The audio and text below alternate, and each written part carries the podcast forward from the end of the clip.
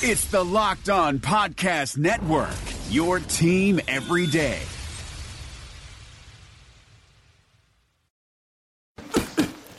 That's for my crazy day. My packed commute, all those unread emails in my inbox. But I'm getting stronger, faster, and pushing myself further every day. I don't care if I'm not like everyone else. This punching bag is the best way to end my day. Fearless is knowing yoga isn't your style. That's the power of the Blue Cross and Blue Shield Federal Employee Program. Learn more about our healthy benefits at fepblue.org slash get more. You are Locked On Titans, your daily podcast on the Tennessee Titans, part of the Locked On Podcast Network. Your team every day. And welcome to Locked On Titans, your daily source for all Titans news with your host, Terry McCormick of Titan Insider, Greg Arias, and former Tennessee Titans Pro Bowl left tackle Brad Hopkins. It's Thursday. We've got a lot of stuff to get to this morning, Terry McCormick, and uh, let's jump right into our current news before we go into our coaches and players corner segments a little bit later on. And obviously, the big news surrounding the Titans this weekend is the unknowns uh, of where potentially this game might be played because of the hurricane situation with Hurricane Matthew scheduled to hit the Florida coast right around Miami sometime here on Thursday afternoon or late Thursday night, early Friday morning. Yeah, it's certainly a situation where the football game has become uh, extremely secondary to what's going on down there, people's safety, uh, you know, their lives, their property, and, and those sorts of things. Uh, certainly hoping and praying for the best uh, for the folks down there in the Florida area. And uh, you know, the football game just kind of becomes a footnote as part of that. But uh, in talking about that, you know, there was some discussion uh, that got out Tuesday night and into yesterday that the game, you know, might become a Titans home game. That looks very unlikely. Uh, it's a possibility maybe that they could move the game to uh, Atlanta and the Georgia Dome, but uh, we'll just all just have to wait and see and kind of you know see what kind of course the hurricane takes and uh, how much damage is done. Well, in watching a weather forecast last night, the young lady doing the forecast said that the hurricane should hit there in the Miami area and then head on up the East Coast, and it should be in Miami sometime late tonight, early in the morning, so we should know basically by Friday morning what has gone on, and it's not the fact of the hurricane itself, it's the potential for damage. Will the stadium uh, be okay? Will there be any damage to it? Will there be damage to airports and roadways that allow the teams to get in and out of town and then safely be able to move around depending on what's going on. So it's really technically not the hurricane itself that's causing the issue of the game itself. It's the aftermath and the damage that potentially uh, could befall the city of Miami that could uh, force the changes to happen here.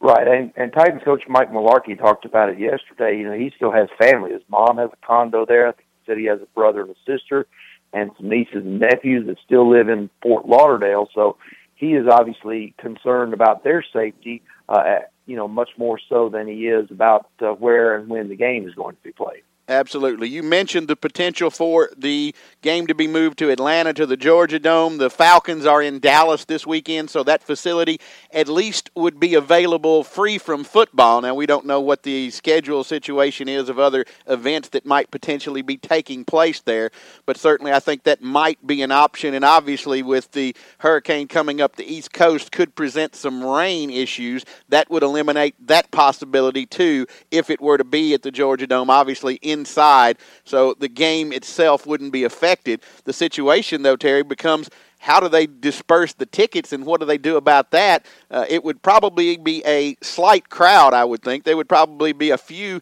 uh, Atlanta citizens that might venture out to see two teams play there that uh, they normally wouldn't get to see in that contest. But uh, would there be people from Miami or even Nashville make the trip to see the game at that point? Perhaps a few, but uh, certainly on such short notice, I wouldn't think there would be a whole lot of folks that would be able to get out and uh, fill up that stadium. I think that, you know, the most important thing in terms of football is just getting the game in and not having to postpone or cancel it if they can. I would think that, you know, just being able to play the game, show it on television, and get the result in so that uh, the standings are not affected adversely, you know, with a game not being played uh, would be the most important mission for the NFL at, at this juncture. Moving along to other news from the Titans this morning, we talk about the injury report, and there are several on there. But Terry, perhaps the most uh, interested of the interesting of the bunch, I should say, is the fact that rookie right tackle and former first round pick Jack Conklin very limited in his work yesterday in practice. Yes, uh, Conklin was limited. You know, he had a stinger in the game against Houston. Came out for a few plays, went back in to finish up, but uh, he was very limited in what uh, he was able to do yesterday. Uh, getting a lot of rest. Uh, you know, Titans not, uh, I guess, wanting to take too much of a chance with him. I would still expect Conklin to play this week, and he's certainly going to have a challenge because he may be lined up on several plays across from Cameron Wake, who wreaked havoc against Titans at Nissan Stadium last year when the Dolphins came in and just thrashed Tennessee 38 to 10. Other injury news: tight end Jace Amaro, a shoulder issue. He is certainly questionable, I would say, at this point. Obviously, we'll know more about that Thursday and Friday as the week progresses. Also, uh, Cody Riggs, Da'Norris Searcy appear to be on the right track for a return. Al Woods, of course, still out, and linebacker Nate Palmer did return to practice on Tuesday, or excuse me, on Wednesday. Right, and getting Palmer back, and actually he's not even on the injury report as he seems to be past the knee problem that uh, cropped up late last week and uh, caused him to miss Sunday's game. Amaro's injury uh, actually happened in practice yesterday, so he was limited, uh, walked off the field, and uh, had to go get some treatment for the shoulder. So his status is a little bit up in the air. And as Coach Mike Mularkey said earlier in the week, they're hopeful that Riggs and Searcy will progress enough later this week that maybe they can get them on the practice field, even if it's limited. Uh, it's still very much up in the air if either one of those guys are going to be able to, to be available and help on Sunday, though certainly it would be nice if the Titans could get healthy and have a full complement of everyone at least available to uh, choose from, I guess you should say, when they decide who's going to be in, inactive and active on game day. Yeah, it always helps, you know, when you've got a full and healthy roster. I think, you know, the main reason for inactives is to help teams that are combating injuries to not be at such a disadvantage. Uh, when it comes to you know filling out their their game day rosters. And I, you know, I think if you're a team that's banged up and the choices are easy for you to declare who your inactives are, obviously, you know that helps you on game day because you can still field the same amount of players on the field as the other more. You know, obviously, no team wants to have a bunch of guys who are healthy scratches either, but that's certainly the better choice than having to have a bunch of guys who are hurt and the, the decisions being made for you because a lot of times those guys who are hurt obviously the ones who've been playing and may be more of your key guys and your starters. You're listening to Locked On Titans on the Locked On Network. And Terry, let's move along to our coaches corner segment and we've got two things from dolphins head coach adam gase the first uh, talking about the hurricane situation and the fact that he has dealt with something uh, like this at least similar to this before and it came when he was actually a college coach the quote is this I think the closest I ever came was we thought we were going to have one when I was at LSU one time. I think it was 2000. Nothing really happened as far as us having a bad enough weather to where we it was it excuse me it affected any kind of game. I know we missed out on a day of practice, but this was obviously something different than anything I've gone through before. And certainly, uh, Terry, I would think that uh, it's uh, not common for this to happen, though it did happen to, and we talked about this on Wednesday with Brad, the Titans and the Dolphins before. In um, ironically, I think 2004, but of course, Mike Mularkey not part of the Titans staff at that time. No, and uh, I think we, you know, obviously that game when it was played back 12 years ago, you know, there was a lot of concern about the hurricane there in Miami that was about to hit the coast, and that game was actually moved up 24 hours to accommodate, get fans in, get the Titans in and out of the Miami area, and uh, you know everything went pretty smoothly for you know for the fact that you know they had to kind of move everything up. There didn't seem to be a whole a whole lot of glitches or anything like that. If they were, you know they were handled behind the scenes and really weren't uh, noticed by very many people. But uh, you know, when you got to scramble around and you may have to find another place to play, or you may have to find another day to play, it certainly does kind of throw a monkey wrench into your preparation plan.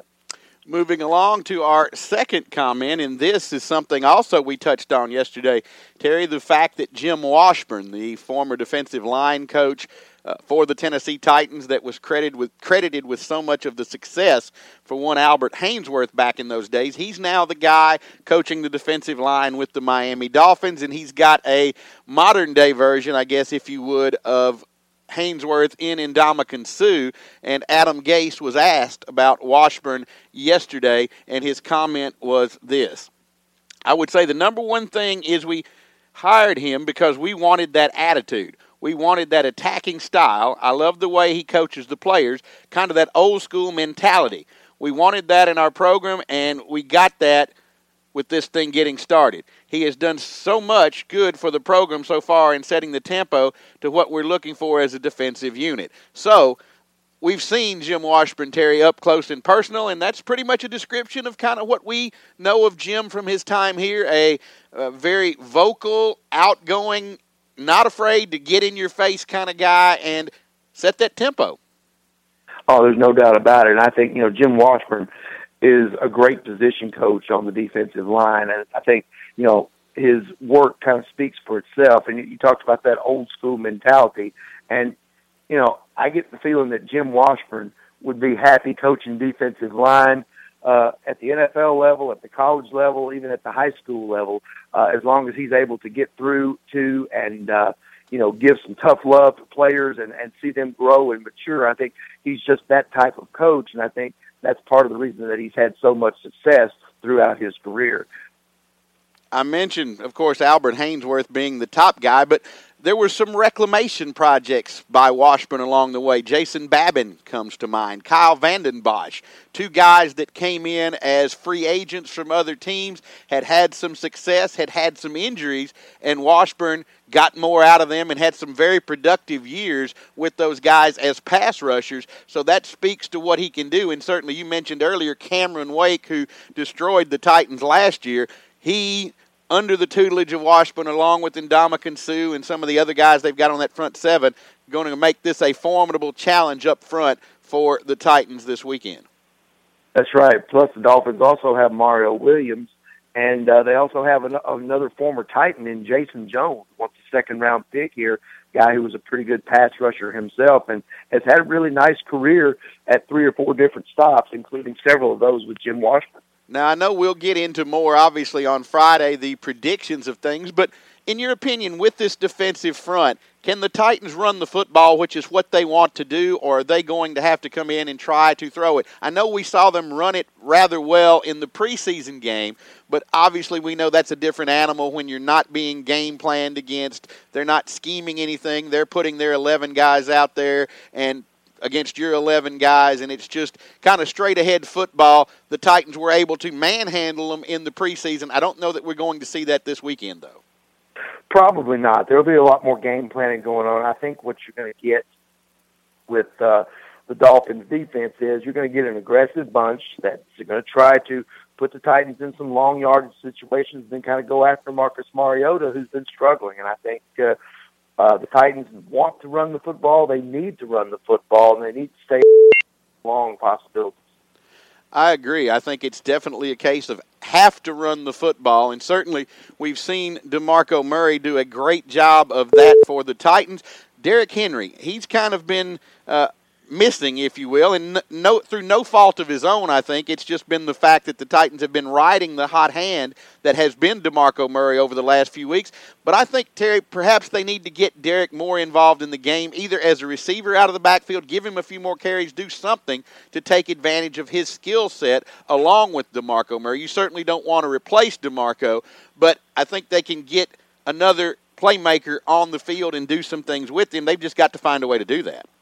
Right. Murray has been on a roll. He's been he's run very well the last two or three weeks, and I think uh, you know that has cut into Derrick Henry's uh, his reps and his playing time. But uh, you would like to see Henry get you know somewhere between seven and ten touches a game if you can. because you're right. You know, he does bring another dimension to this team. He's not quite as fast as DeMarco Murray, but he's a bigger, more bruising back. So if you want to run between the tackles, you might want to give Derrick Henry the ball on, on occasion. Let's move on to our players' corner segment, in where we look at a comment from Miami quarterback Ryan Tannehill, and he was impressed, Terry, with the secondary of the Titans and what they were able to do last week against Texans wide receiver DeAndre Hopkins. Obviously, they held Hopkins to just one reception, four yards. This was the quote from Ryan Tannehill on the conference call on Wednesday. They did a really good job. He's one of the top receivers in the league, and they did a really good job of making things tough on him. I came away impressed on how they played last week. Now, certainly, Terry, you and I and Brad and people that watch the Titans who watched the entire game last week saw the Titans struggle at times in coverage. They gave up some plays. But ultimately, if you just look at the stat line and perhaps maybe watch game film and zero in on Andre or DeAndre Hopkins rather, that it was very impressive what they did, but at the same time, still some plays to be made there in the passing game. I think even for Tannehill and the Dolphins, who have some threats as wideouts, but they are not necessarily that dynamic of an offense. Right. I think you're looking at a guy like Jarvis Landry is probably their best playmaker right now, especially on the outside. Landry played at LSU with uh, Odell Beckham. I guess he's the other guy, but he certainly has had his share of great catches too, and his share of big plays during the time he's been in the league. And I think the Titans secondary will probably try and concentrate on that. But, you know, it brings up an interesting point. They the Titans defense has done a really good job of shutting down the opposing team's top weapon. They held Adrian Peterson in check. They held Golden Tate in check. Amari Cooper they held in check. They held DeAndre Hopkins down last week to just, uh, as you mentioned, one catch for four yards. But it's other places where you know, they may be overcompensating to try and stop the the main weapon. But last week, guys like C.J. Fiedorowicz and Ryan Griffin uh, hurt them with big plays, and then of course Will Fuller had some big plays and against the Lions. It was Marcus Jones against the Raiders. It was Michael Crabtree. So teams are finding other ways to attack the Titans secondary once they take away that primary option. I'm going to throw out a name to you, Terry, and see what you think about this because I think he is an X factor for the Dolphins against the Titans defense, and that is rookie running back Kenyan Drake. A very fast guy. He is a kick punt returner, running back, obviously, but he can also and has at times for them split out into the slot and can give them something in the passing game. He's a guy that I think the Titans certainly, obviously, have to account for and limit what he can do, as I know, as you said, probably Jarvis Landry option number one. But I think this is a guy that's very dangerous and could have a big game if the Titans allow it. Well, yeah, you've got they've got to be aware of where he is. And got to be able to slow him down because you know the Titans don't have a whole lot of speed on their defense, and anytime there's speed on the outside or speed in the backfield, it has to be accounted for and has to be schemed against in order to slow it down. The Titans obviously have a tough chore again this week, but it is, as we spoke about yesterday, Terry, a very winnable football game, and it has to be a Titans win. They've got to uh, correct, if you will, the uh, way this season is going, get a win, get the second win of the season, and try to build on something over these next five games. Of course, Sunday in Miami, uh, Atlanta, Tennessee, wherever the game may be played, and then coming up next week when Cleveland comes here, and of course the following Thursday night with Jacksonville, all winnable games. But as you also mentioned yesterday, uh, Terry, it is uh, the fact that the Dolphins are looking at the Titans and saying it's winnable for us as well. Oh yeah, there's no doubt about it. I think when you look at how you know the bottom of the league stacks up, and both these teams are probably in that conversation right now. And you look for wins anywhere you can get them.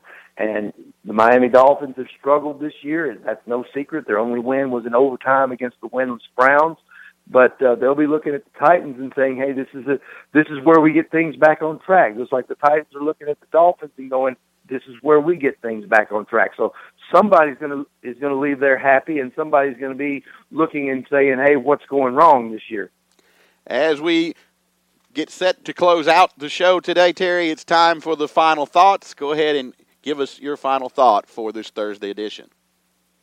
Well, my final thought is going to be regarding you know the Titans pass rush. We haven't talked a whole lot about you know the pass rush other than to say that they need to you know get to the quarterback. And one guy who's been doing that is Brian Orakpo. He has really, he's put up some really good numbers, four sacks in four games. But I'm going to go and say that he needs some help. We need to start. You know, I know teams are keying on Jurrell Casey and they're keying on Derrick Morgan as well, but those guys need to start putting up some numbers in the pass rush uh, scheme, getting some sacks, and uh, they need to get to the quarterback on a more consistent basis from somebody other than just Brian Orakpo. You hit on my final thought as well, but mine is perhaps more specific and aimed at one player, and that would be Derrick Morgan. He had a, an absolutely great start. He was terrorizing Minnesota in the season opener. He suffered the hamstring injury, and he has really not been the same since. Obviously, if he's still dealing with the lingering after effects of that hamstring, he needs to get that healthy. But if he's going to be on the field, he has got to produce at a higher level. As you said, they've got to give Orakpo some help. If they can get pressure off both sides, it's obviously going to force the Dolphins and any other team to then have to think about okay, how are we going to double team or keep a back end or a tight end extra on the side to uh, block against those guys, which I think could open up things more for guys in the middle. And we're going to see Angelo Blackson get a start this week at nose in place of Al Woods. And I think Blackson is a little bit more athletic, Terry, and perhaps a better pass rusher. So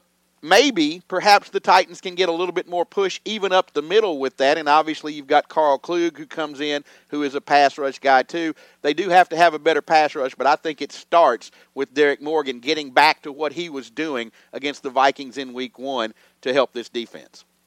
I don't disagree at all that will do it for us on this uh, Thursday edition. Remind everybody, of course, that Brad returns with us tomorrow on Friday, where we will make our predictions on the outcome of this weekend's game. And we also, hopefully, will know a little bit more about what the hurricane has done in the city of Miami and potentially what might be the location of the game on Sunday when the Titans are set to face the Dolphins hopefully in Miami, everything will be okay. But obviously, if something happens, it could be moved. That's going to do it for us. We'll see you again tomorrow on Locked On Titans. You are Locked On Titans, your daily Tennessee Titans podcast, part of the Locked On Podcast Network. Your team every day. Thanks for listening to the Locked On Podcast Network, but why stop now? Check out the daily Locked On Podcast Network for your favorite NBA team. Find it right now in your favorite podcast app and be sure to subscribe or follow so you never miss an episode. The Locked On Podcast Network, your team every day.